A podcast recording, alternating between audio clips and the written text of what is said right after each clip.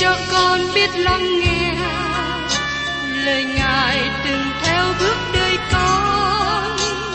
Xin cho con biết sẵn sàng chờ đợi và vẫn nghe theo chúa. Xin cho con biết sẵn sàng thực hành lời chúa đã truyền ban Hân hoan chào mừng quý vị đến nghe chương trình Tìm hiểu Thánh Kinh. Đây là một chương trình học kinh thánh liên tục và hệ thống trong thời gian 5 năm. Chúng ta sẽ lần lượt khảo sát từ sáng thế ký cho đến khải huyền. Mục sư tiến sĩ McGee là người được Chúa dùng để sáng lập và thực hiện chương trình này. Ông tin rằng lời của Đức Chúa Trời có khả năng đáp ứng mọi nhu cầu cho tất cả mọi người trên thế giới, không phân biệt chủng tộc, văn hóa, trình độ tuổi tác hay phái tính. Ước mong quý vị theo dõi liên tục và giới thiệu cho thân nhân bạn hữu cùng đón nghe. Kính chào quý vị và các bạn. Trong chương trình tìm hiểu Thánh Kinh kỳ trước, chúng ta đã tìm hiểu về phần đầu của sách Timothy thứ nhất đoạn 4. Tôi xin nhắc lại mấy câu kinh thánh này trước khi chúng ta cùng tìm hiểu tiếp tục. Mời quý vị cùng xem lại ở trong Timothy thứ nhất đoạn 4, câu 1 đến câu 5. Và Đức Thánh Linh phán tỏ tường rằng trong đời sau rốt có mấy kẻ sẽ bội đạo mà theo các thần lừa dối và đạo lý của quỷ dữ, bị lầm lạc bởi sự giả hình của giáo sư dối và kẻ có lương tâm chai lì. Họ sẽ cấm cưới gã và biểu kiên các thức ăn Đức Chúa Trời đã dựng nên cho kẻ có lòng tin và biết lẽ thật. Tạ ơn mà dùng lấy. Và mọi vật Đức Chúa Trời đã dựng nên đều là tốt lành cả. Không một vật chi đáng bỏ, miễn là mình cảm ơn mà ăn lấy thì được. Vì nhờ lời Đức Chúa Trời và lời cầu nguyện mà vật đó nên thánh. Phaolô nhắc nhở Timôthê về hoạt động của những giáo sư giả, hầu cho Timôthê biết cẩn thận đề phòng để dẫn dắt hội thánh đi trong con đường đúng, đi trong con đường của đạo lý thật, đồng thời chống trả lại những sự dạy đạo sai lệch của những giáo sư giả đang ảnh hưởng trong hội thánh của Đức Chúa Trời. Bây giờ tiếp đến, Phaolô có những lời khuyên cho Timôthê trong thời kỳ bợ đạo và nó ảnh hưởng đến hội thánh của Đức Chúa Trời như thế nào. Đối với một người chăn tốt, cần nên làm gì trong thời kỳ bội đạo? Bây giờ kính mời quý vị cùng xem tiếp trong Timôthê thứ nhất đoạn 4 câu 6. Con giải tỏa các việc đó cho anh em, vì con sẽ trở nên kẻ giúp việc ngay lành của Đức Chúa Giêsu Christ, được nuôi dưỡng bởi các lời của đức tin và đạo lý lành mà con đã theo. Phaolô cảnh giác Timôthê về sự bội đạo và sự giảng dạy sai lệch đang xảy ra trong hội thánh. Có một số người tuyên xưng đức tin tiếp nhận Chúa Giêsu, nhưng sau đó họ từ chối.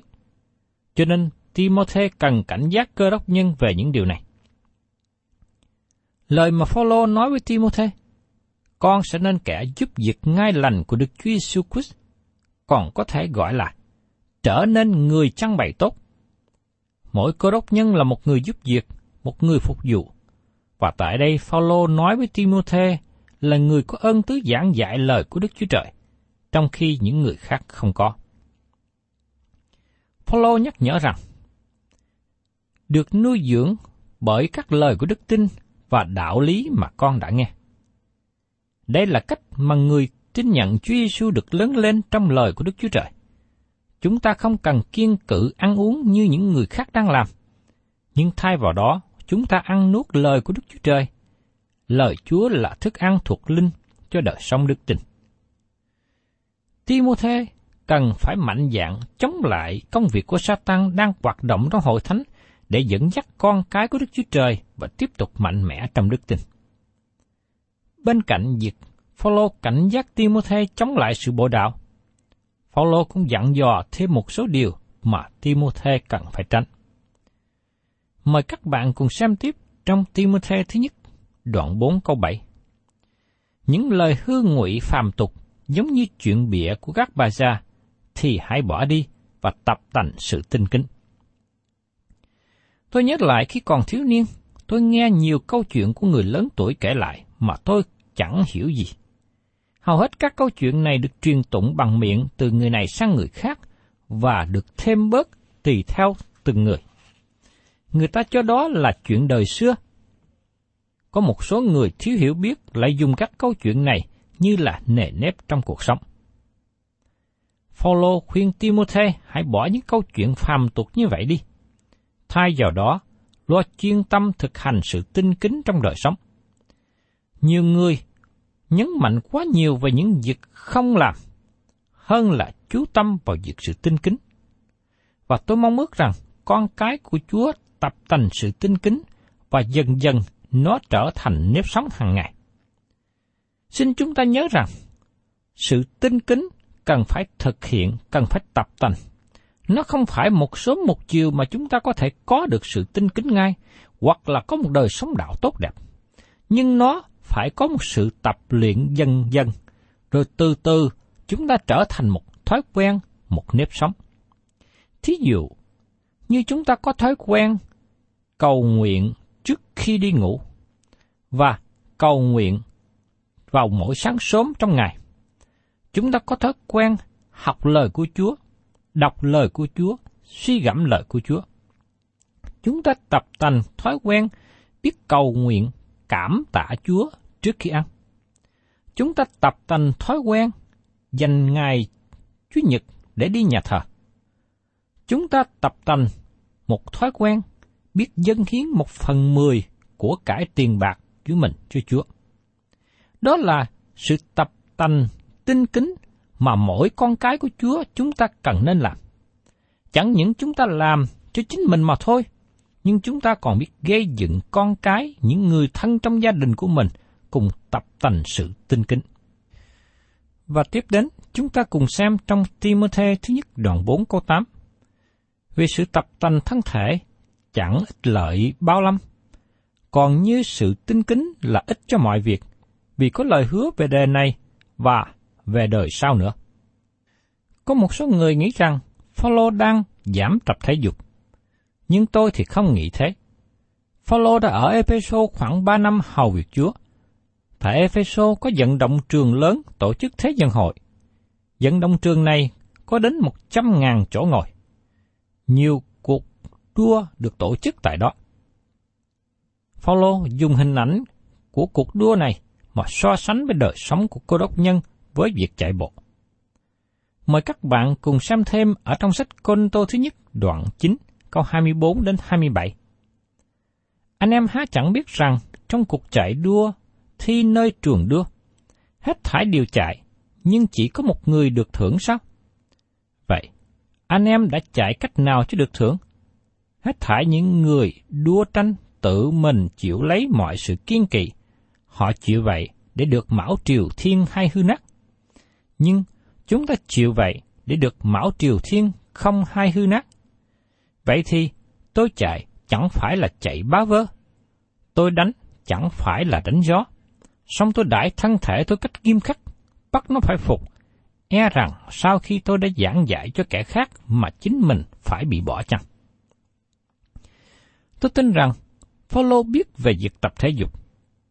Trong thời bấy giờ, chính quyền La Mã xây dựng nhiều đường lưu thông.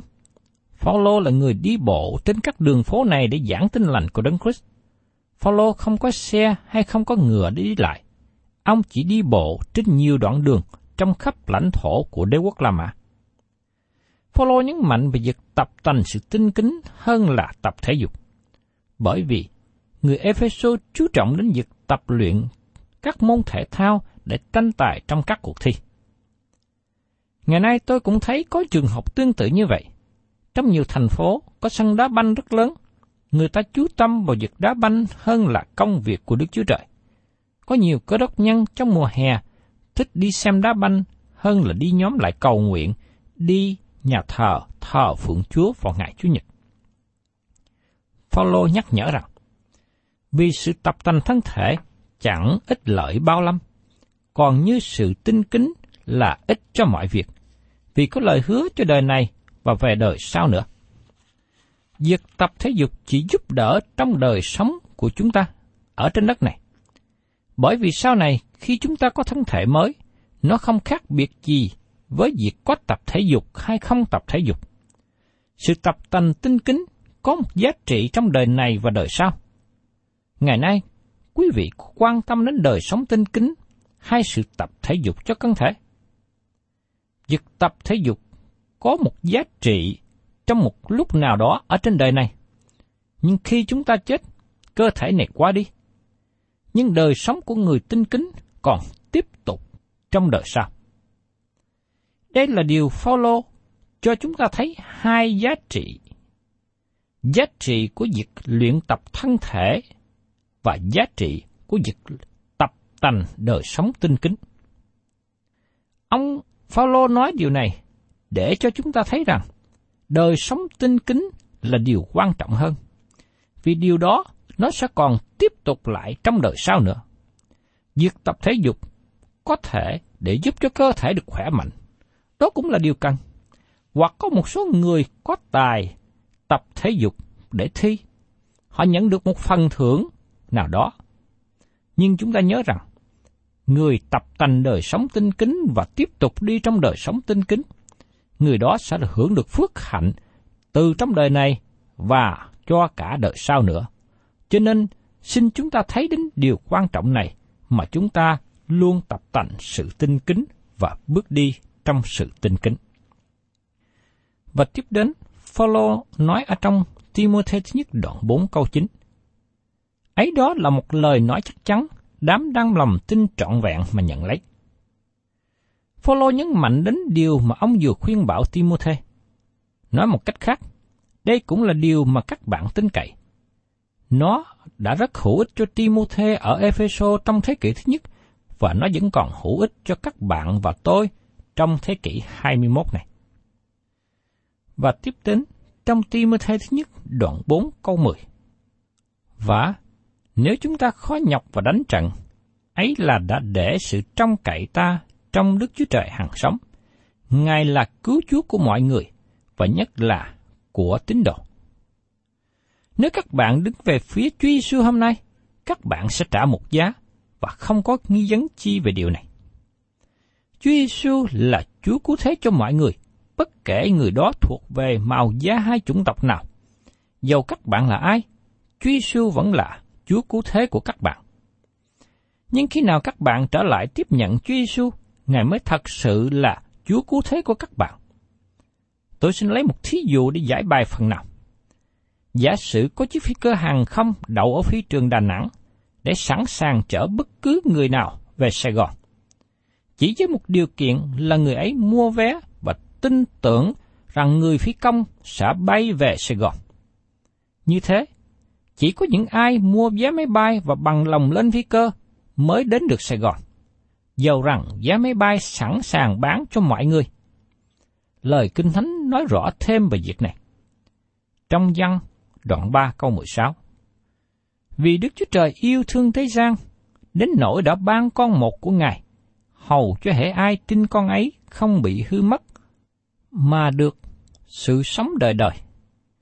Và trong thơ văn thứ nhất, đoạn 2 câu 2, ấy chính Ngài làm của lễ chuộc tội lỗi chúng ta, không những về tội lỗi chúng ta thôi đâu, mà cũng vì tội lỗi của cả thế gian nữa.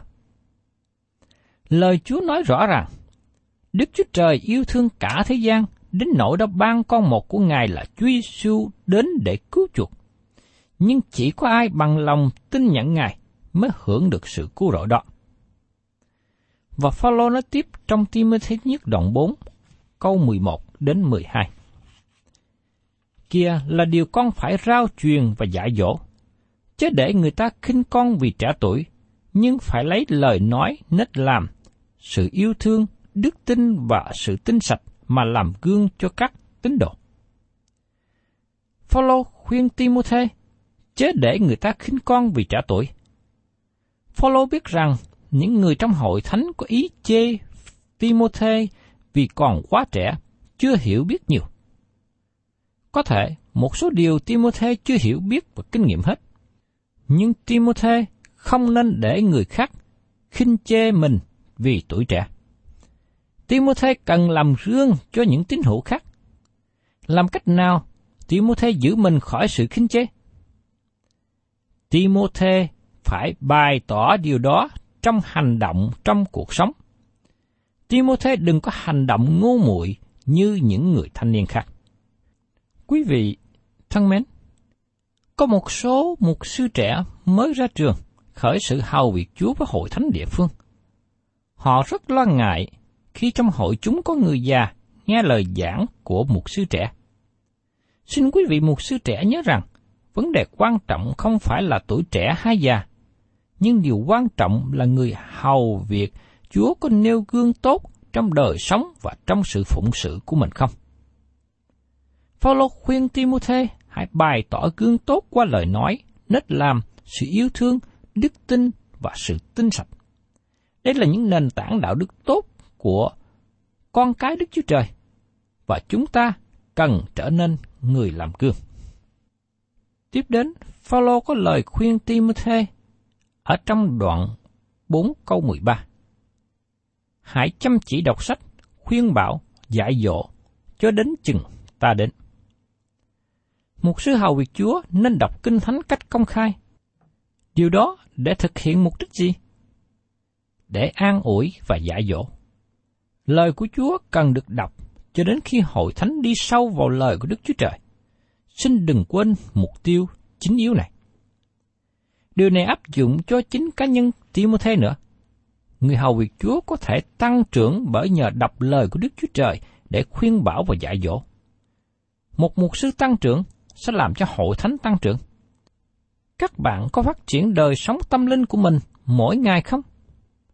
Các bạn có tăng trưởng hơn năm trước không?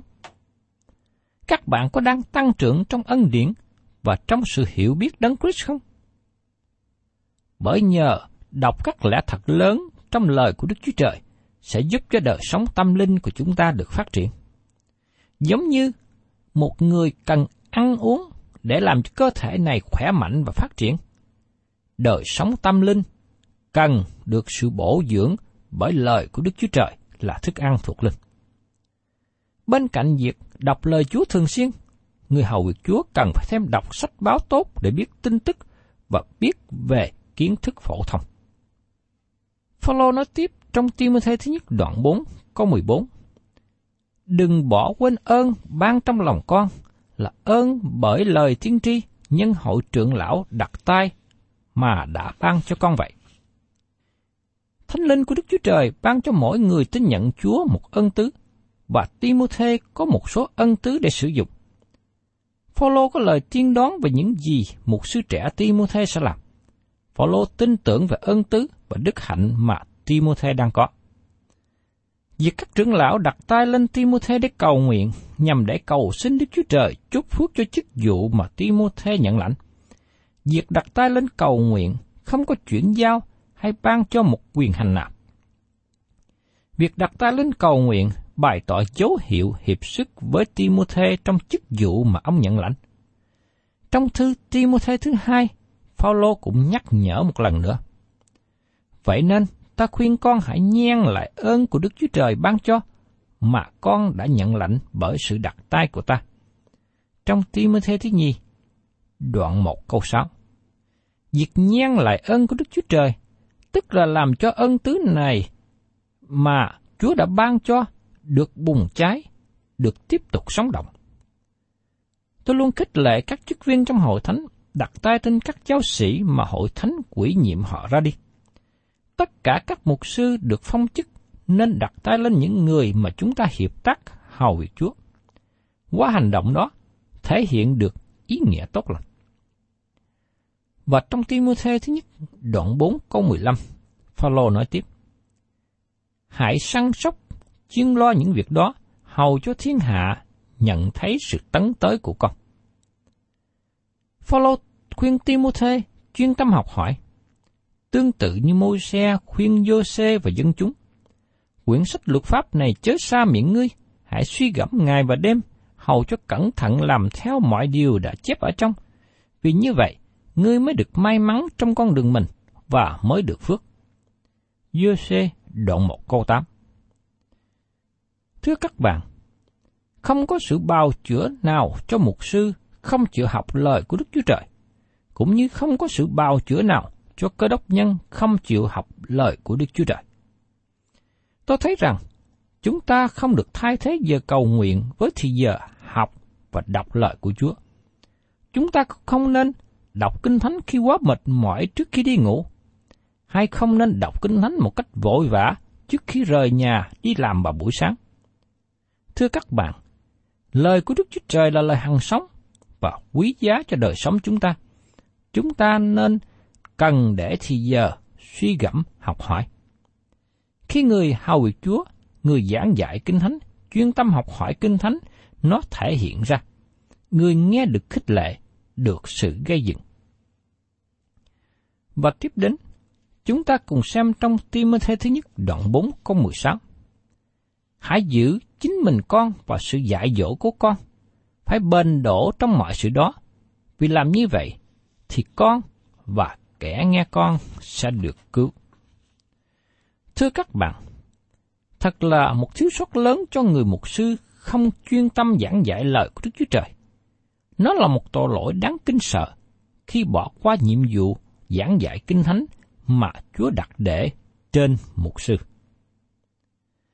Quý vị và các bạn thân mến, Chúa kêu gọi một số người đặc biệt để hầu việc Đức Chúa Trời. Trong công tác chăn bày, trong công tác quản nhiệm hội thánh, trong công tác giảng dạy. Vai trò của người mục sư trong hội thánh của Đức Chúa Trời rất là quan trọng. Người đó cần nhận được những sự dạy dỗ từ nơi Đức Chúa Trời, cần nhận được năng lực từ nơi Đức Chúa Trời, và dùng những điều đó để gây dựng hội thánh của Chúa, để làm cho hội thánh của Chúa được vững vàng. Người mục sư cũng cần luyện tập đời sống của mình, cả về đời sống thuộc thể lẫn đời sống thuộc linh, người đó cần phải học hỏi để cho sự hiểu biết càng ngày càng gia tăng. Và do đó, người hầu việc Chúa tốt, một người chăn bày tốt, gây dựng hội thánh của Đức Chúa Trời phát triển và đời sống con cái của Chúa được vững mạnh. Tôi cầu xin Đức Chúa Trời ban phước cho quý vị là những người đang hầu việc Chúa, có thêm năng lực của Chúa mỗi ngày càng hơn. Thân chào tạm biệt quý thính giả và xin hẹn tái ngộ cùng quý vị trong chương trình tìm hiểu Thánh Kinh kỳ sau.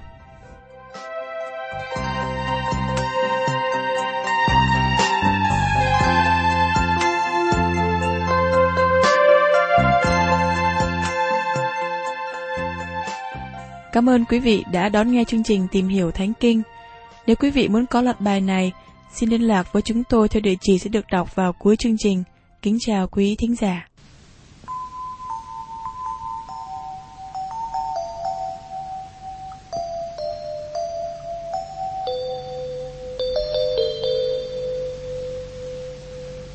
trên đồng cỏ xanh đàn chim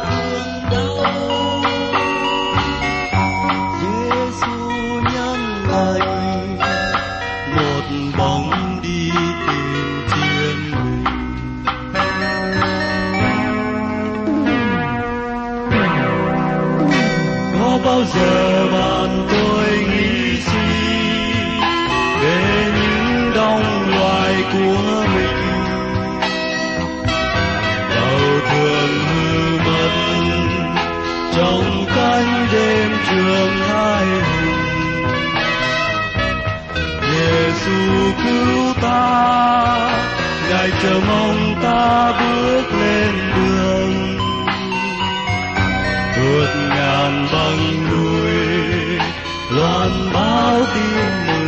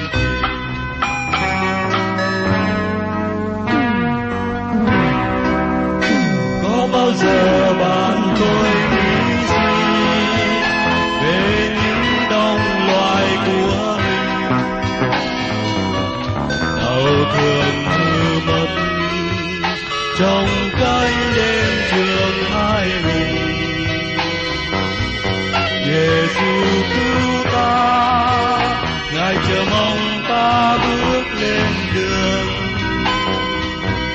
vượt ngàn băng núi loan báo tin mừng bình an dù bao khó nguy còn ngày chỉ có chúa